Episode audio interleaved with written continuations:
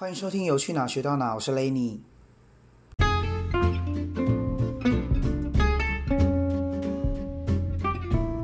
好，那聊完工作之后，那聊一下生活体验。就是你刚刚提到嘛，就是你赚的钱还足够于你可以存下一小部分，然后让你去旅游。你是每周都会去旅游吗？还是说你是像某些人，他好像是累积一次的钱，然后去很多地方一次花掉？啊、应该不要讲一次花掉，就去旅游。嗯，你说的应该是，比如说有的人他会各个城市到处跑，对吧？对对对，像有的，我记得有些人他们是，比如说存了一年，然后最后要离开前的几个月，然后就是趁这个几个月，然后玩所有地方，就他们想去的地方。但有的人我记得周末就会去参加一些活动或者当地的一些体验啊或什么的，所以我想说，你有没有可以跟大家分享？其实周末会出去玩是一定的，但是应该是说，大部分去打工的人会有两种的模式。第一种就是，哎，我在 A 城市待几个月之后，工作包含工作，哎，我开始要准备迁到 B 城市了。B 城市之后我再生活个几个月，哎，我又要再迁到 C 城市了。但是因为我个人不喜欢这种不安定感嘛，也就是说，我想要去冒险，可是冒险的前提是我有一个很固定的，我不太用担心说，哇，我下个月或是明天我要住哪的这种疑虑。所以我的选择会是属于第二种，就是我会选定一个地方去生活。那生活一段时间，等于是我快要尾声的时候，我可能用一个月的时间看我想去哪里玩，我就到处玩。当然你要说全部玩完，其实不太可能了。那就是说看你想要去哪里玩，因为其实去安排这些旅游，包含你的就是交通啊，然后或是或是你的机票，这都是要钱的。所以我是属于比较偏向这种的，但是当然也有很多人是非常的厉害，他可以有办法就是迁来迁去的那种。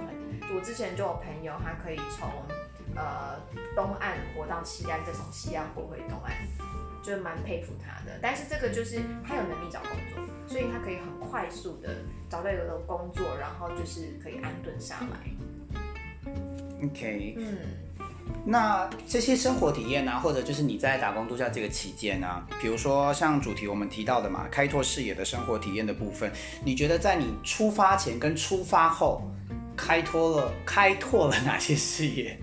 就是在于打工度假前后的差别，比如说关于开拓视野这部分，因为其实大家对开拓视野这个词啊，其实就抽象吗？对我觉得很抽象，就是每应该说每个人看到的面相不同。当然，那就你看到的面相，你觉得针对开拓视野这个词，比如说出发前后的差别，其实开拓视野是真的很笼统，可是我必须要说，每个人去得到的东西都不一样，然后这个不一样，你也很难去把它用语言把它说出来，真的很困难，因为那个改变是让你整个人的一个状态，还有一种成长。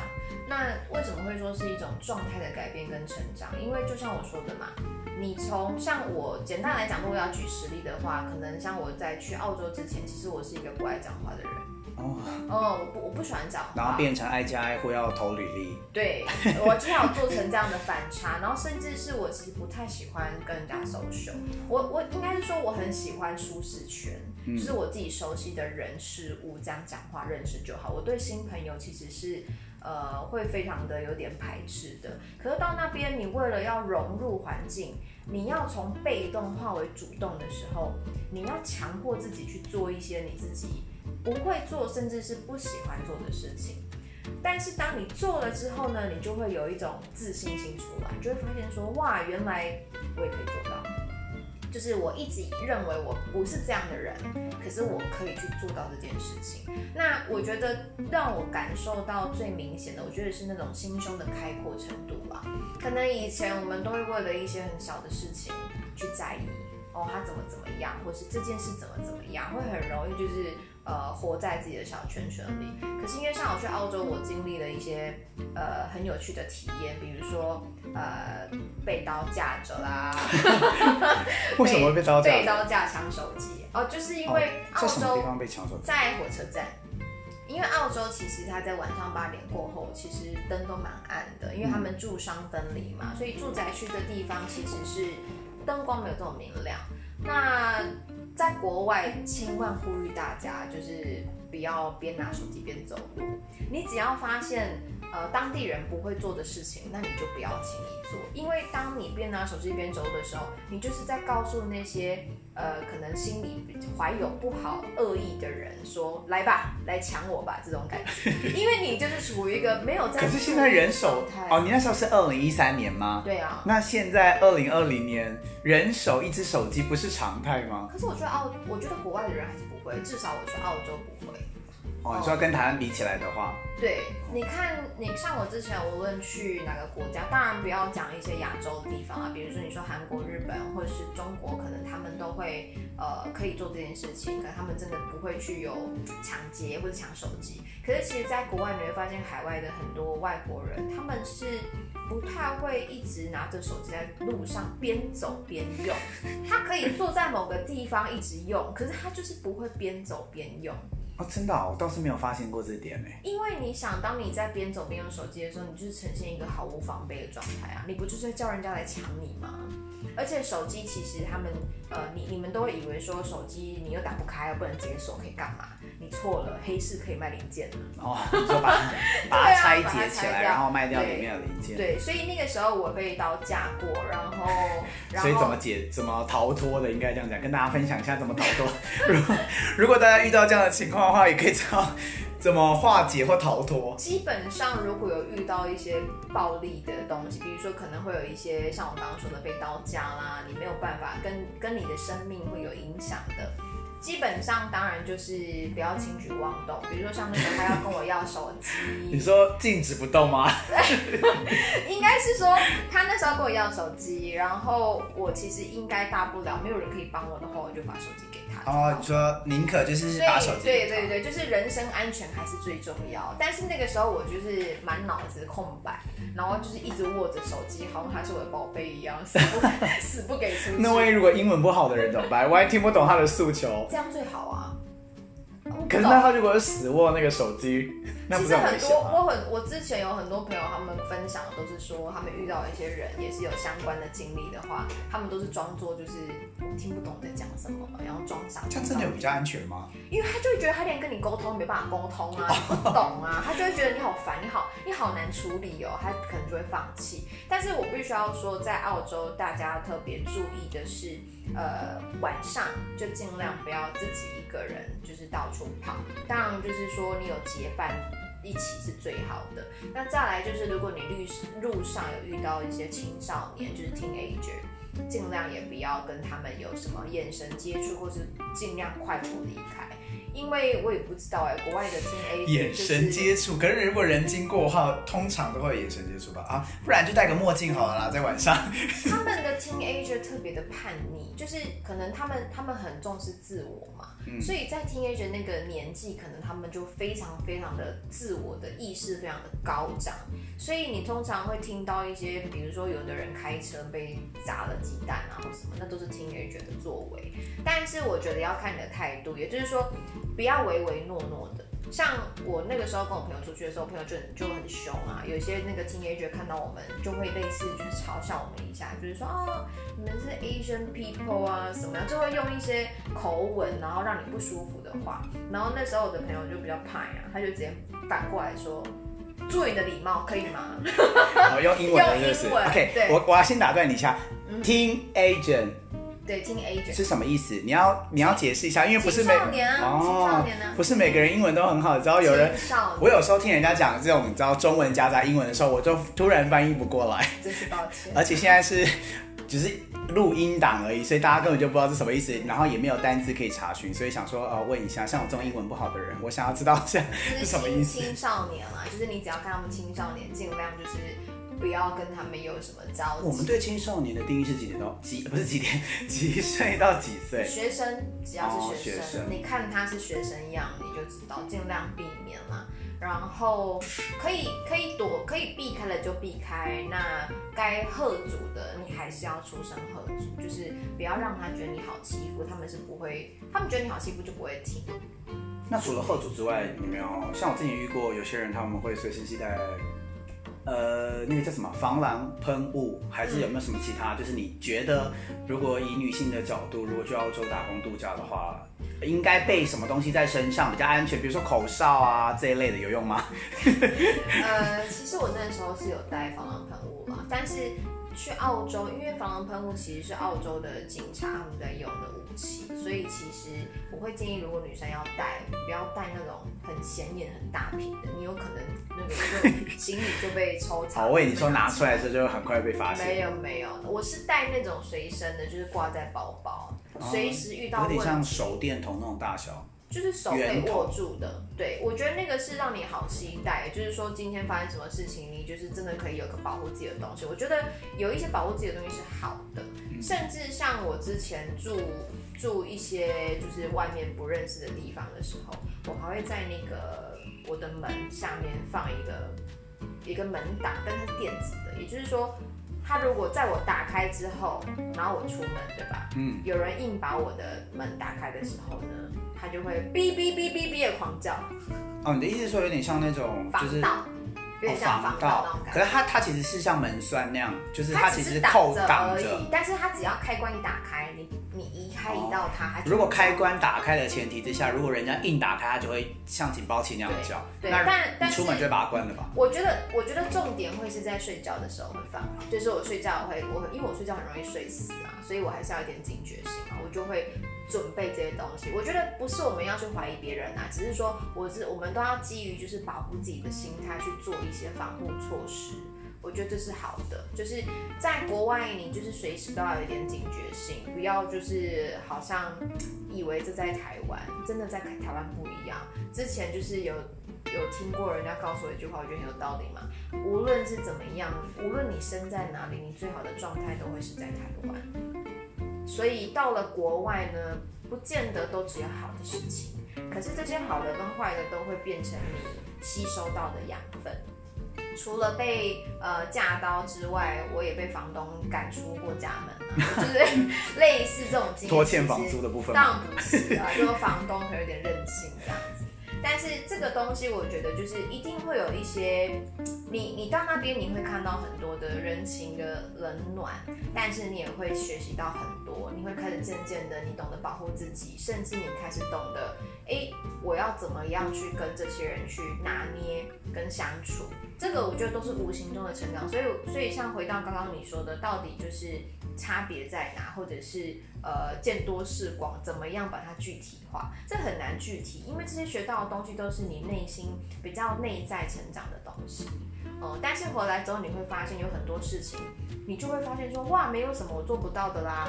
我在那边，我自己在那边找房子，还差点没地方住，有什么比这个更严重的事吗？所以你就比较心胸，所谓的心胸宽大，就是说你不再会再去计较一些，就是可能你生活上遇到的不顺遂，因为比这个严重的太多了。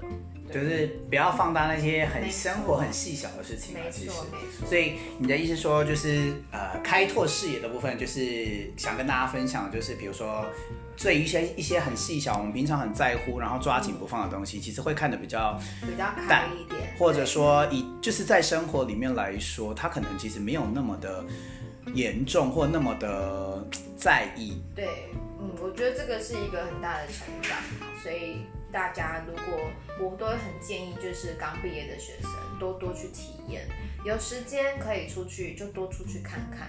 你无论就是好的还是坏的，你就是不是得到，你就是学到。刚 OK，你刚你讲到说，比如说刚毕业的学，你很建推荐或建议刚毕业的学生去体验。那比如说，因为这最常大家问到的问题嘛，对，例如，比如说我去打工度假回来，假设一年好了，一年后回来，我就那我们找工作的部分，这个可以当成一个履历吗？或者说，它会不会变成一个阻力，还是一个助力？哦，你是说这个经历？对，因为其实我有听过很多打工度假回来的人，好像在台湾待没几个月，或找到工作不顺，也许是薪水上的差异，也许是刚刚我们提到的周薪、月薪的问题，或者呃薪资上的落差，或者他可能很真的很习惯那样的呃生活环境跟条件，那会大部分我听到的都是比较就是待几个月之后又回到澳洲。所以你就知道为什么很多人想要留在那里不死不回来 了。但但我必须要说你呃，你要先知道你去的这一趟目的是什么。首先嘛，我觉得也让所有想要去的包包们，就是未来可能疫情结束之后想要出发的包包们，你一定要先知道你的目的是什么。你是要赚钱呢？你是要认识朋友呢？你是要体验生活？你要很清楚你为什么做这件事情。像我就是非常清楚，我没有要留在那里，我最终还是要回来的。所以我自己会给自己一个心理建设，就是那边的生活跟那边自己经历的事情，那是在澳洲。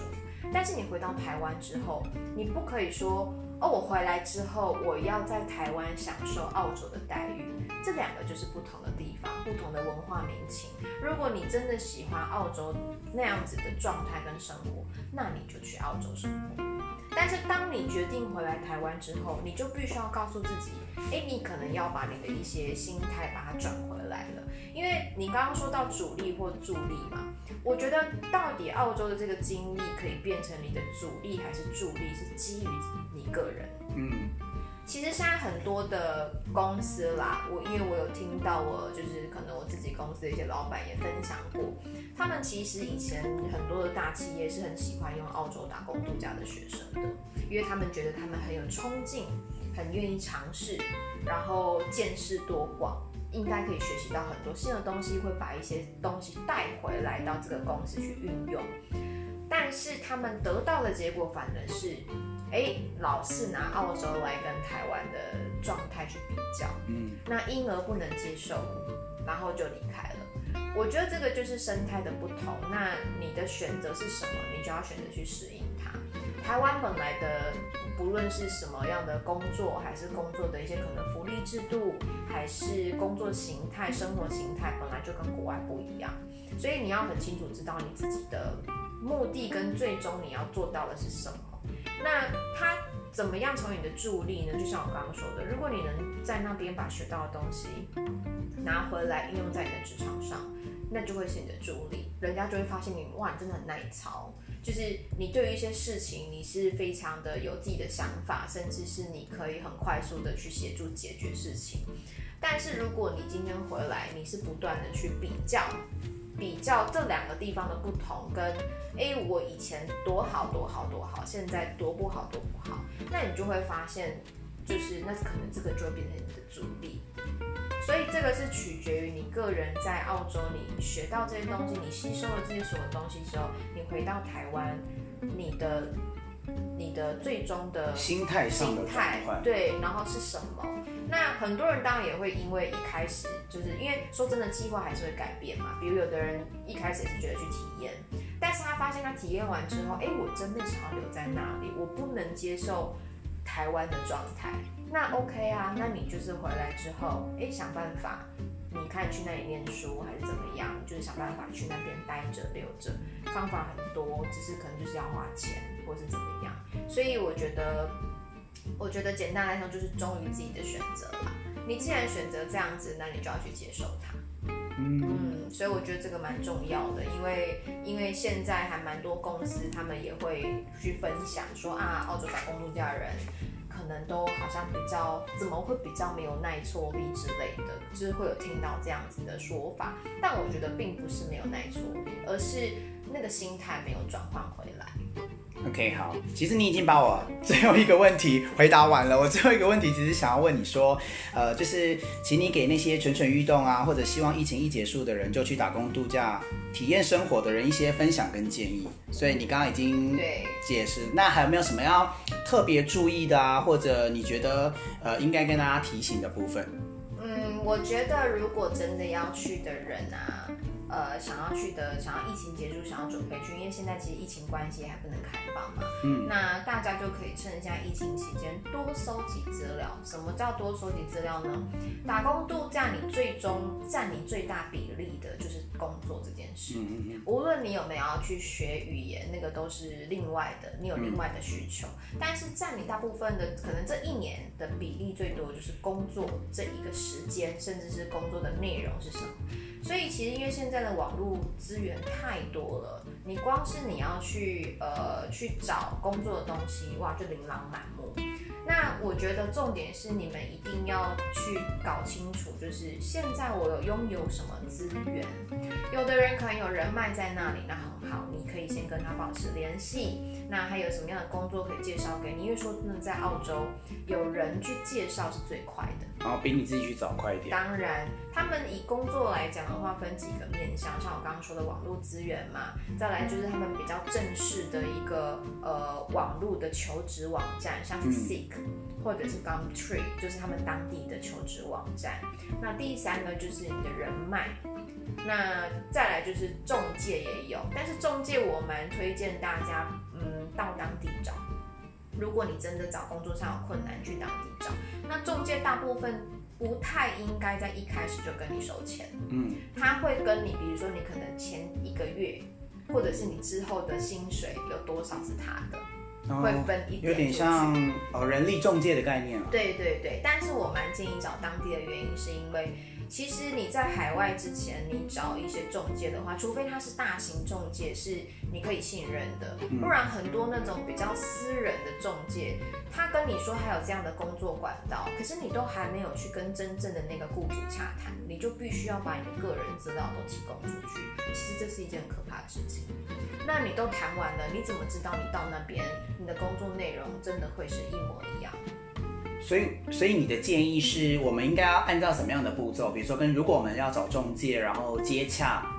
怎么样的步骤是比较安全的，比较 OK？我会建议到当地再找，而且是你已经有一些找工作的经历之后。哦，找工作要先有找工作的经历之后。因为如果你对当地的工作的形态不了解，那人家怎么说你就怎么信啊，不是吗？哦，也是哈。嗯，所以呃，我觉得这是刚第四种方法嘛。那第五种方法就是我说的，我去体验的所谓的扫街嘛，就是靠自己。嗯。那其实说真的，这里面的方法之中，我。觉得呃最有效的就是第一个，你在出发前的网络资源，啊，比如说像一些社团啊，找工作的社团。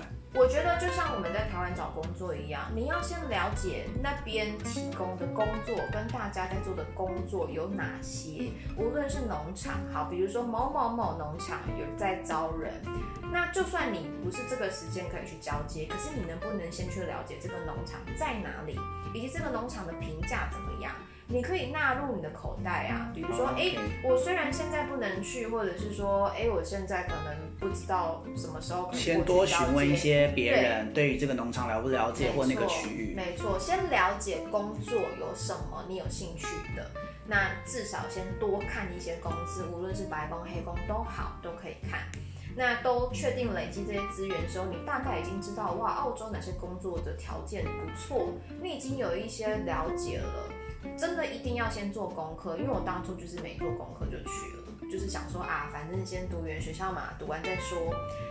但是读完再说，你的时间就是你的金钱。澳洲刚好说周薪嘛，他们很多的工作天也都是算周为主的，我们是日嘛，我们是工作天，他们是工作周。像我曾经有去呃应征过一个白宫，是肌肉工厂，蛮有名的肌肉工厂。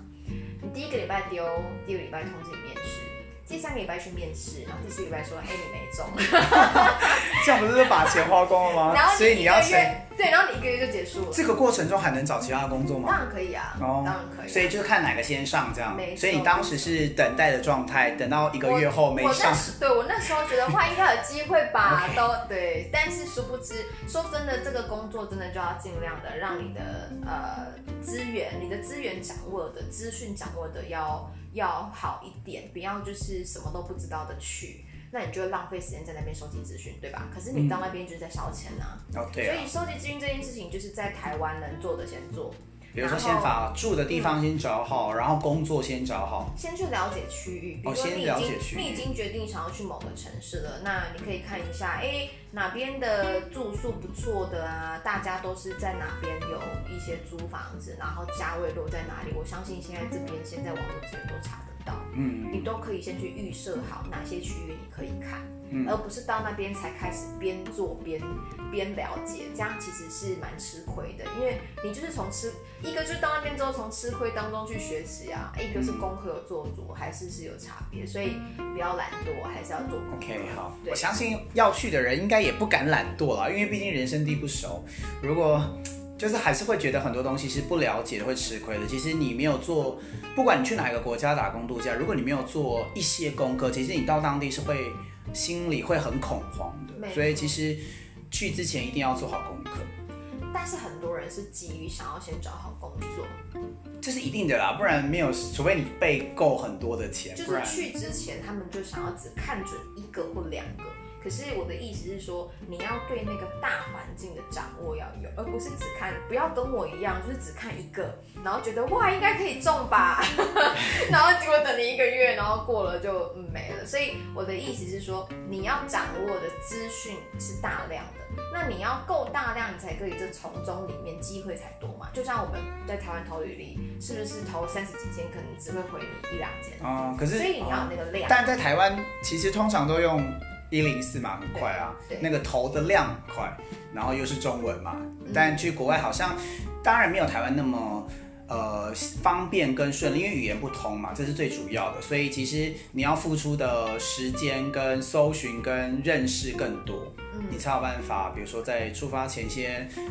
呃，了解那个当地的区域，对然后工作，甚至住宿的部分，对，跟民情风俗，嗯，基本资讯一定要先掌握足够。当然到到当地一定会有一些不同，可是至少你是准备好而去，你不会到那边就是哇茫茫人海，然后什么都不知道，要重新摸索，你会很挫折。那我觉得重点真的是做功课很重要。那所以也希望大家就是要去之前一定要把功课都做足，然后英文可以恶补到哪里就尽量就去恶补。对。那有出发前的小提醒吗？比如说应该要背一些什么英文怎么恶补啊？出发前英文怎么恶补？很多方法啊。